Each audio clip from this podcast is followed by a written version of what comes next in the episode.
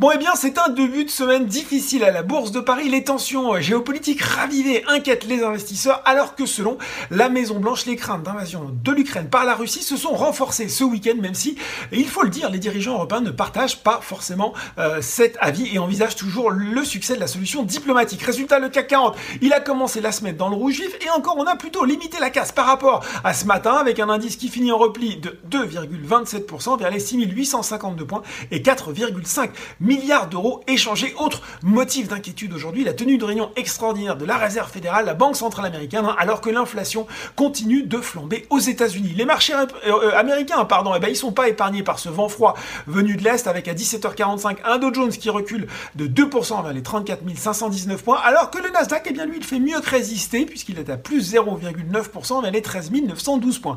Allez, on regarde ce qui a monté aujourd'hui à la Bourse de Paris. Bah, il n'y a pas grand-chose. Hein. Elles ne sont que 9 aujourd'hui sur le SBF 120, emmené par le rebond technique d'Orpea, plus 5,8%. TF1, OVH Group et Edenred arrivent ensuite, mais avec des progressions inférieures à 1,5%. Et puis sur le CAC 40, Carrefour sauve l'honneur, mais de peu, plus 0,38%. Si on regarde les baisses, il y a plus de quoi faire. Et traditionnelle valeur volatile sur le SBF 120, c'est McPhee Energy qui signe le repli le plus net, alors que sur le CAC 40, c'est ArcelorMittal qui décroche le plus nettement, moins 6,3%, et les bancaires sont également très attaqués à l'image de Société Générale, BNP Paribas ou encore Crédit Agricole. Renault aussi, rétrograde, le soutien de Stifel n'aura pas suffi, le cabinet d'analyse a pourtant relevé sa recommandation de conserver à acheter sur le titre Renault tout en augmentant son objectif de cours de 42 à 53 euros. Selon Stifel, le groupe Holosange devrait atteindre avec 3 ans d'avance les objectifs de son plan intitulé Renolution, ça ne s'invente pas. Enfin, sur le CAC 40, ça tanguait aussi pour Abessence, moins 9,7%. Vendredi dernier, le collège de l'AMF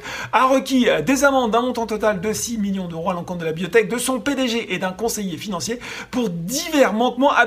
Et Alain Moussy ont fait savoir ce matin qu'ils contestaient fermement et précisément les griefs retenus contre eux. Voilà, c'est tout pour ce soir. N'oubliez pas tout le reste de l'actu éco et finance est sur Boursorama.